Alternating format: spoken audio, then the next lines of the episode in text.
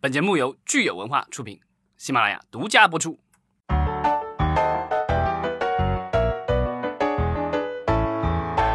欢迎大家收听新一期的影视观察，我是老张，我是九千，我是大米。九姑娘之前来的时候，其实是每个季度才来一次，然后我们每一次就是聊综艺啊。当然，这个九千自从前两前段时间已经正式就是加入我们的常驻嘉宾了，所以我们其实嗯现在是每个礼拜都在聊了。那对我们现在就是为了让我们这个节目特别旺。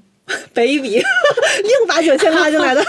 好吧，好吧，都是喜事儿。就大家如果有什么样的需求，可以多听一下我们这个节目。嗯，对。那我们其实就是母婴类节目嘛。老张可以开育儿节目，老张刚刚还在给我们讲育儿经。我们这一个节是覆盖全年龄段和全需求的节目。对，宠物类的也可以开。对，宠物类也可以跟我聊，我可以给大家讲养宠物，养猫养狗的故事，养猫养狗养耗子都可以。好吧，那言归正传啊，我们这。这个要聊的，现在要聊这个综艺啊。那我们如果听过我们节目的这个听众都知道啊，我们通常聊的话，比如综艺还有这个剧的每个季度的总结的话，一般是先总结，然后再展望下一季度。所以呢，今天也不例外，我们先聊第三季度啊，有哪些。综艺节目我们值得关注的，然后大家如果没有看，可以去补一补的。我们看一下省级卫视的收视率排名比较靠前的。我们这个数据是九月二十号到九月二十二号 CSM 五十五省级卫视的收视率。周五档的是第一是中国好声音，这个就是一个非常非常老牌的综艺了。呃，浙江卫视今年是第几年了？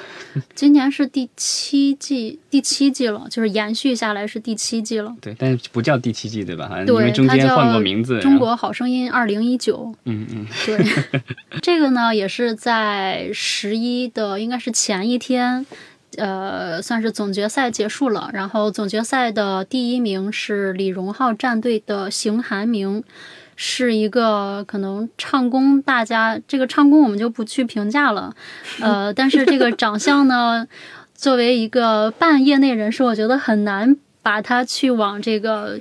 造星的这个程度上去推，所以我不知道选出来这个这些人是用来干嘛的呢？其实我觉得《中国好声音》这个节目就属于就特别奇怪，就属于，嗯，节目其实前前前两三季我觉得都挺红的，嗯，但是呢，它的冠军通常都是没有特别大的存在感的，比如第一届梁博，谁还记得是吧？梁博记得的还挺多的，但是后边的，然后那个，但是他的这个什么二三名什么的反而更出名一些，对吧？什么吉克隽逸之类，但前前两三季我觉得还有一些人大家能记住，然后在最近几年的话，我觉得他好像这个造星的这个能力稍稍微有。有有些下降，一个是平台本身的这个造星能力就非常有限，第二个就是制作单位灿星，灿星的节目就有一个很，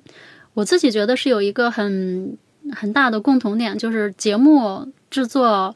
及格应该是在六十分，那整个节目其实并没有特别出圈出彩，没有让其他的人来去。看到或者说去传播这个节目，包括灿星跟优酷合作的几档，这就是原创。然后这就是呃街舞，街舞还好，这就是原创。然后还有这就是呃歌唱对唱季，这也是呃灿星做的，就是很平淡无奇。对，我觉得灿星他最初打出名头来的都是几个就是国外引进的这个模式，等到他自己在做原创的这个模式的时候，似乎好像就很难再有爆款了。对，嗯嗯，而且我觉得像这种选秀节目，是不是特别依托于他们的选手质量，对吧？就如果说参与这个对，就什么前几季前几季就把太多的优秀人才都用光了，对，就可持续能力变差了，就跟我们当年很热衷的看的港姐是一样的，就是如果美女越来越少，这个模式本身是并不太吸引你的，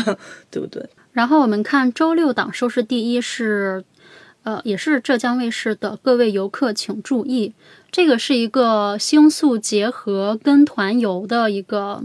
呃旅行类的节目。嗯，呃，比如说像张雨绮还有呃陈学冬他们各自跟着不同的呃旅游团，真的是那种国内的旅行社抱团的那种旅行团，呃，坐着大巴去国去国外吧，去国外旅行，呃，这种。就有一点像呃花样旅行，嗯，但我觉得他请的那些呃，因为我看了一下第一集，然后我发现他请的很多的其他的就是所谓的素人游客，其实也都不是普通人，有些是什么什么这个健健身俱乐部什么之类的老板吧，然后还有一些还、还有这个什么牛津大学、什么剑桥大学的博士啊什么之类的，我感觉好像都不是一般人。对，而且我觉得这个旅行团的旅行线肯定不是我们平时在途牛啊上面的那种线，而且那些游客的这个就是其他的这些素人游客的颜值也挺在线的，对他不会说五十分钟啊，五十分钟拍完照赶紧 而且我觉得他几乎清一色的全是年轻人，好像没有说安排就是比如说这个，因为请的明星当然都是年轻人，然后但是他的这些素人游客也都是稍微二三十岁左右的年轻对，比较。年轻、比较懂梗、会玩梗的这些人。然后这种星宿结合类的节目，它重点要打的一个是明星的。呃，跟普通人接触这样一个点，第二个就是其实想要去把素人往明星呃综艺咖的这个方向上去推，呃，但是其实国内这些年素人类的节目做的并没有特别成功，嗯。但这个是不是也是因为要响应广电总局的这个所谓的号召，必须不能够全部用明星？对，星，对。所以这个你可以就是说，主要的演员的这个所谓的比例的话，明星就是百分之五，是吧？也还好。然后就是整个这种出行类、户外出行真人秀的这种节目，国内其实也没有做的特别好。前几年花样系列，要不然就是户外各种撕、各种各种事情，就给大家提供了各种瓜。然后各位游客请注意，它的数据虽然是很好，但是在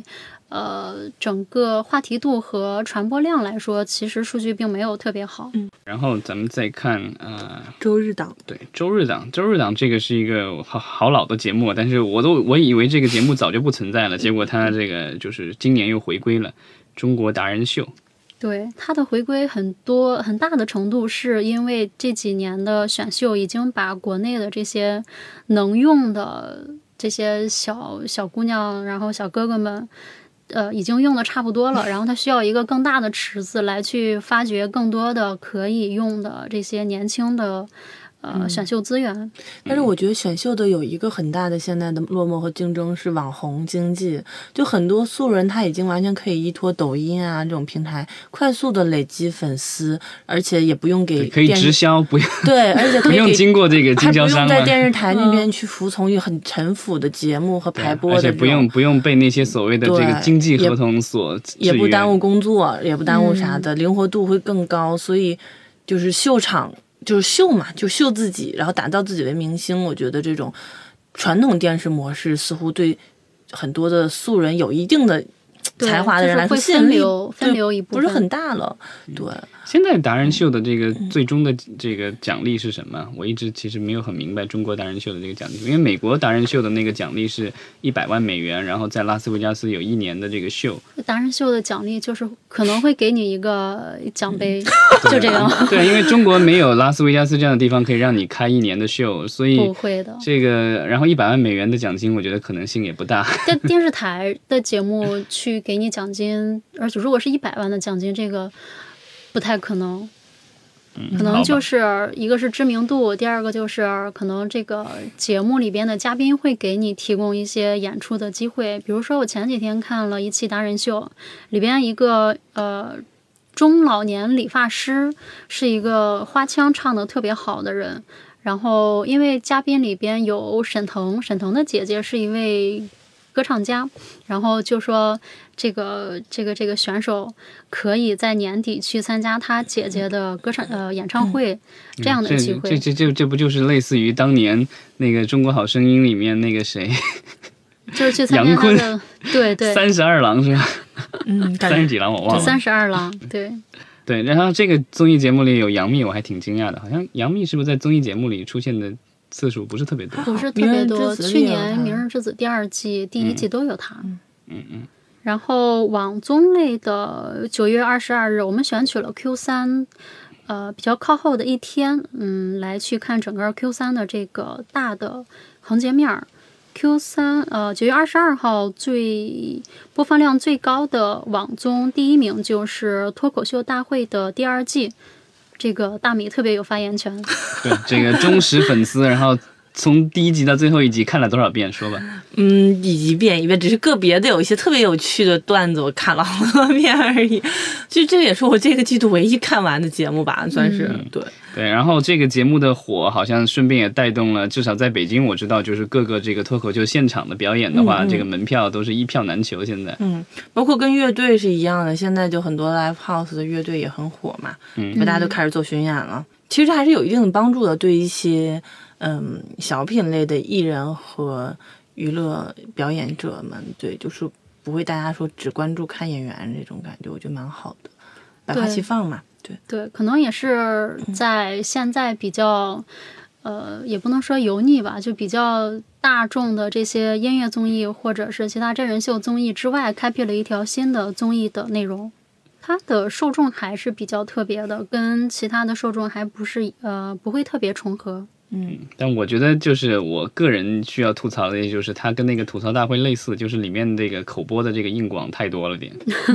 而且基本上它的 PK 的性质是比较弱，它还是属于表演性质特别强，还是那波人都是已经签约的，就是效果文化签约的艺，人所以是自家公司的艺人，然后在自家的地盘上表演嗯 PK。对，这个就有点 这个。而且吐槽脱口秀大会最大的一期的梗其实是阿信嘛，信来了那一期就是各种打岔啊啊，这是一个竞赛节目啊，对我觉得吐出了真谛。这个这个节目，看看就好我觉得它的这个节目的这个要旨就在于，真的是这个友谊第一，比赛第二。对，我觉得这跟那个 乐队夏天类似，就是大家已经是圈内老炮儿了，然后嗯，你如果去去去吐槽他太厉害的话，就是大家低头不见抬头见，所以很难去说一些特别犀利的话出来。对嗯，这个呃脱口秀大会，我觉得跟吐槽大会的区别在于，这个脱口秀大会，我感觉大家都是在不不停的自嘲。就是说一些话题，然后但不会加特别强烈的吐槽，更像是讲段子了，感觉。就是也有人说，就感觉这一季的脱口秀大会有点没有那么真诚，就是嗯大家会顾及对方的面子多一点。然后有的时候你去，嗯比如说你去问吴昕，或者去问其他嘉宾，你觉得哪个选手好，或者你觉得哪个选手被淘汰了，选手可惜，他不会。去很明显的去偏袒谁，可能就会说啊，我觉得大家都好，因为大家都 都没意思。对，那我请你来干嘛呢？你如果在一个综艺节目里边不去制造话题的话，就大家当和事佬，为什么要缺你来去当这个和事佬呢？对，好吧，后面的几个这个，其实我觉得我就没有什么特别的发言权，因为我看的都很少，其实我对二十三名还挺震惊的，是吧？就是男人和哎呀好身材，做家务的男人和哎呀好身材居然是排第二的，呃，这个女性观众还是很看这两个对猎奇的。看这两个节目，我我从名字上看，我觉得应该是女性，对吧？做家务的男人，你没有没有看一下吗？没没有没有看到，这个呃观察类的真人秀，就有一点像啊、它的原版权是韩国的版权，嗯呃，爱奇艺在播，应该是买了的，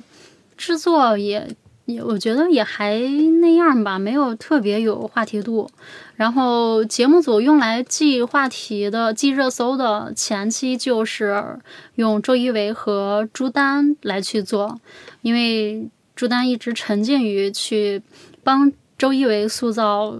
好丈夫的这样一个人设，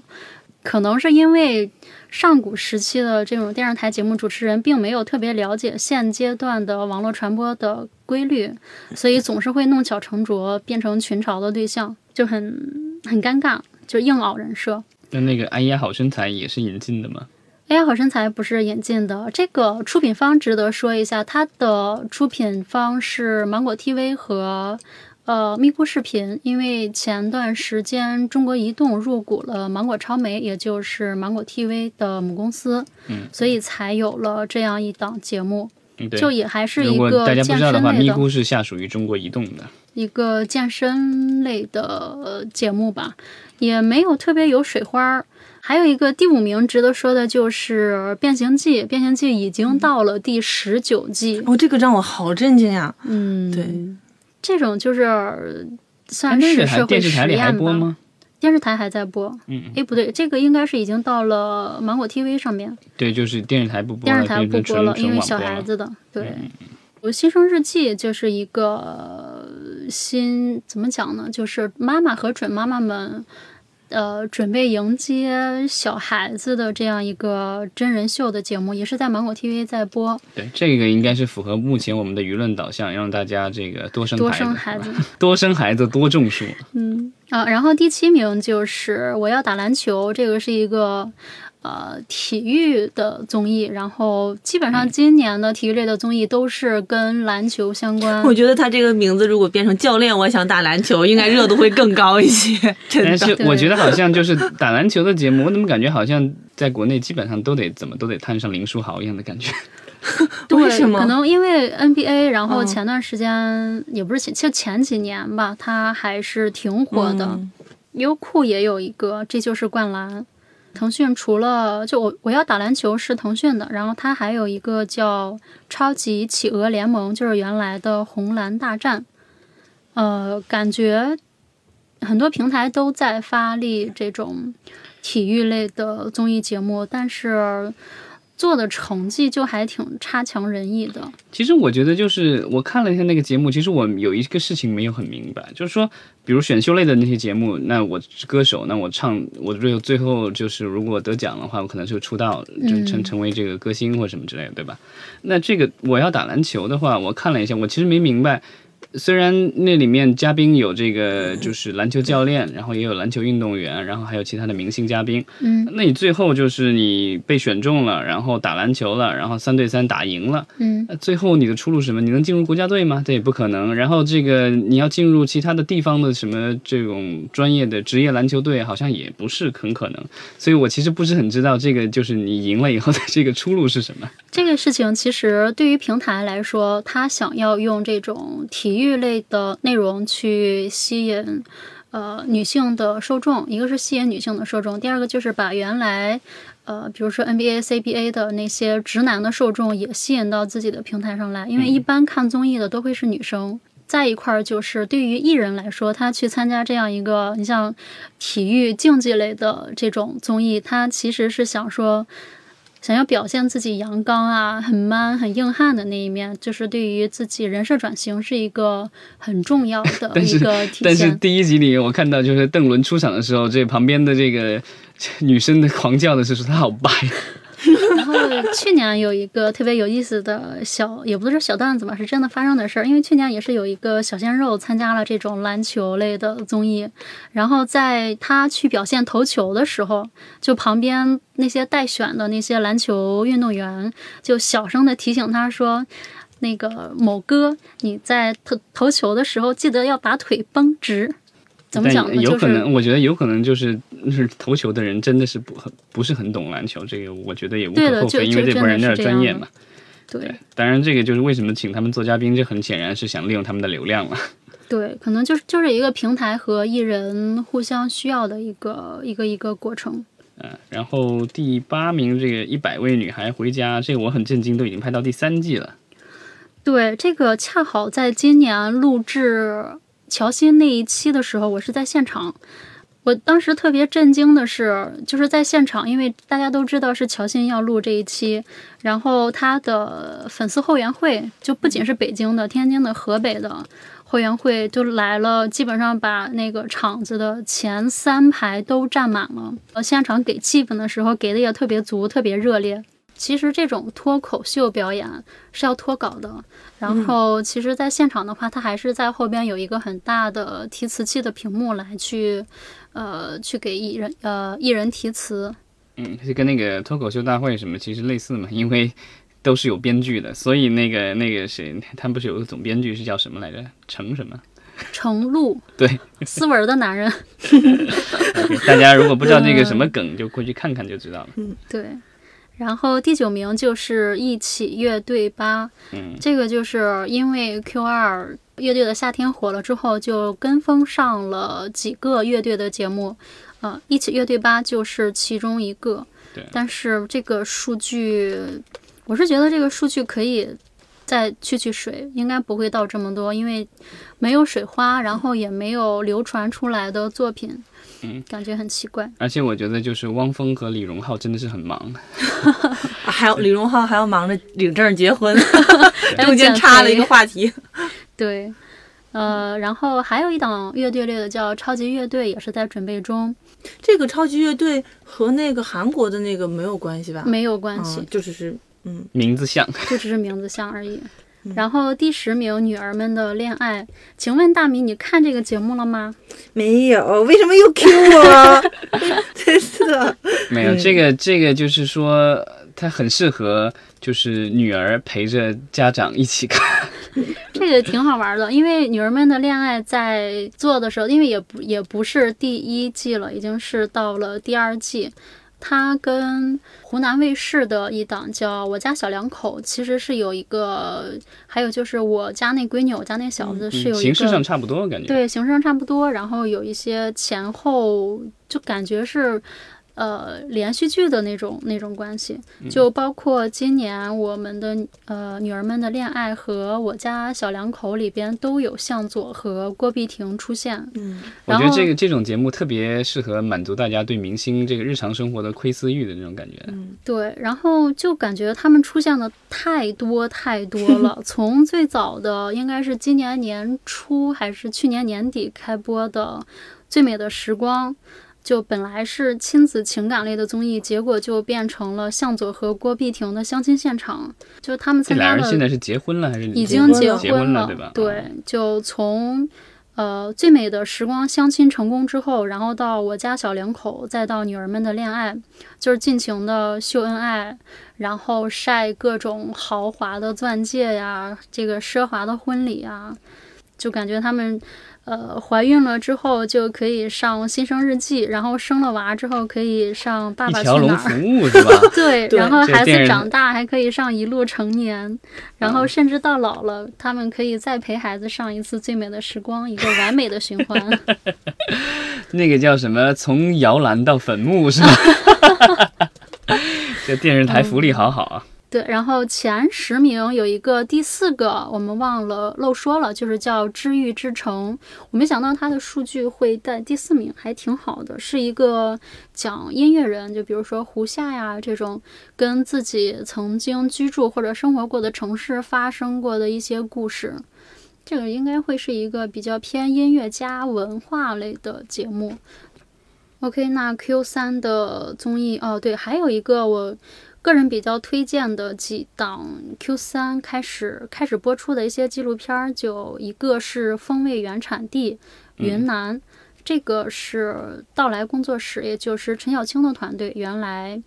风味中国的那个原来《舌尖上的中国》的总导演做的。嗯我觉得我我稍微看了一下这个，我觉得现在的这个美食类的节目有一个趋势，我觉得挺有意思，就是说原来在电、都是在电视台里播，所以每一集可能四十五分钟一小时，就比较长，然后可能讲几样美食什么的。嗯那，现在的那个因为互联网嘛，观众的这个注意力时间都比较短，所以我现在看到的几款在腾讯上啊什么这些看到的都是五分钟、十分钟左右。五分钟差不多。对，对，就是这个，我觉得可能适合大家，可能就是在移动端看的话，可可能会更舒服一些。对，还有一个风味原产地系列，它的配音跟前、前两年特别火的一个短纪录片叫《如果国宝会说话》，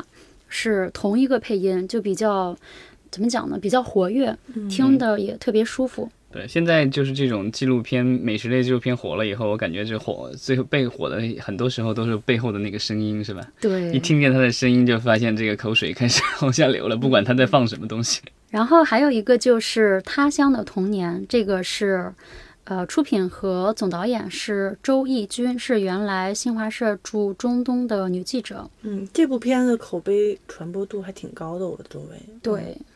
我看了看了几集，我觉得还挺能够发人深省的。嗯，因为国内的这些小孩子们的童年基本上上学，然后家长接回来送到各种兴趣班，基本上没有自己的时间。然后你再去看国外的各种，比如说日本呐、芬兰啊、英国呀、印度啊，他们小孩子的童年，嗯，可以有很好的对比，就不一定哪个就是对的，哪个就是错的。你再去看到各个样本的时候，也可以去思考一下，你你的童年，或者说你即将要去给别人打造的童年，应该是一个什么样？但我其实觉得，嗯，就是讲这种两各各国孩子的生活的故事啊、纪录片啊、文章特别多。我非常希望看一个他乡的家长，就是到底是什么样的父母的不同的心态会让孩子，因为孩子本身自自主选择力是很弱的，不是说他，比如说像他乡的。呃，就是年轻人们，那是说年轻人已经有自我选择意识，毕业之中大家会选择自己的人生观和就业观。但其实孩子过怎么样童年，我自己有侄子啊，朋友的孩子，他们也说了不算，就是对，更多的家长让你去干嘛。我今天有看到一个采访，是威尔史密斯，然后就讲有有人问他，就是说这个就是育儿经的这个问题，因为他不有好几个小孩嘛，其实也有明星，然后什么，他就说，他说他高中毕业的时候面临两个选择，一个是去。唱歌，因为他当时最早是歌手。另外一个是去上大学，然后他母亲跟他说，就是你要是不去上大学，这辈子就一事无成啊。当然，他最后没有选择上大学，选择了演艺道路啊，最后成为了超级巨星，对吧？然后，所以他说他现在他的这个孩子，他其实他说他的育儿的这个。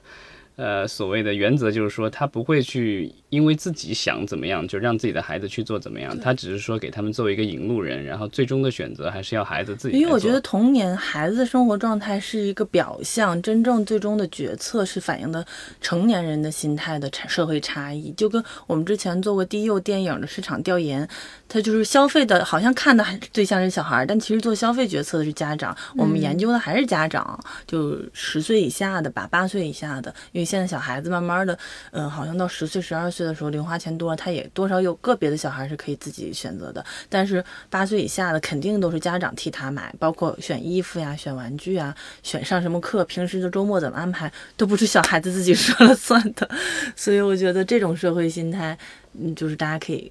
我还蛮期待看到底是不什么样的家长。这个纪录片九姑娘已经推荐了很久，我还没看，所以我推荐大家回去以后一定要补课。对对对。然后接下来我要推荐的这个纪录片就特别适合家长推荐给自己的小孩，或者说家长跟孩子一起来去看的，叫《水果传》，已经是第二季了。它也是每一集也就五六分钟的长度，然后单独去讲某一种水果，它的呃被它是如何被发现的，然后它现在生活的怎么样，感觉就像呃水对水果的这种前世今生吧。然后，因为水果各种五颜六色，所以你在视觉体验上也会特别的享受。所以这个也是别饿着肚子看，是吧？对，这个还是不能饿着肚子看。嗯，好，那第三季咱们就聊到这儿差不多，对吧？然后这个接下来我们会下一期聊第四季的展望，欢迎大家继续收听，谢谢，谢谢，谢谢。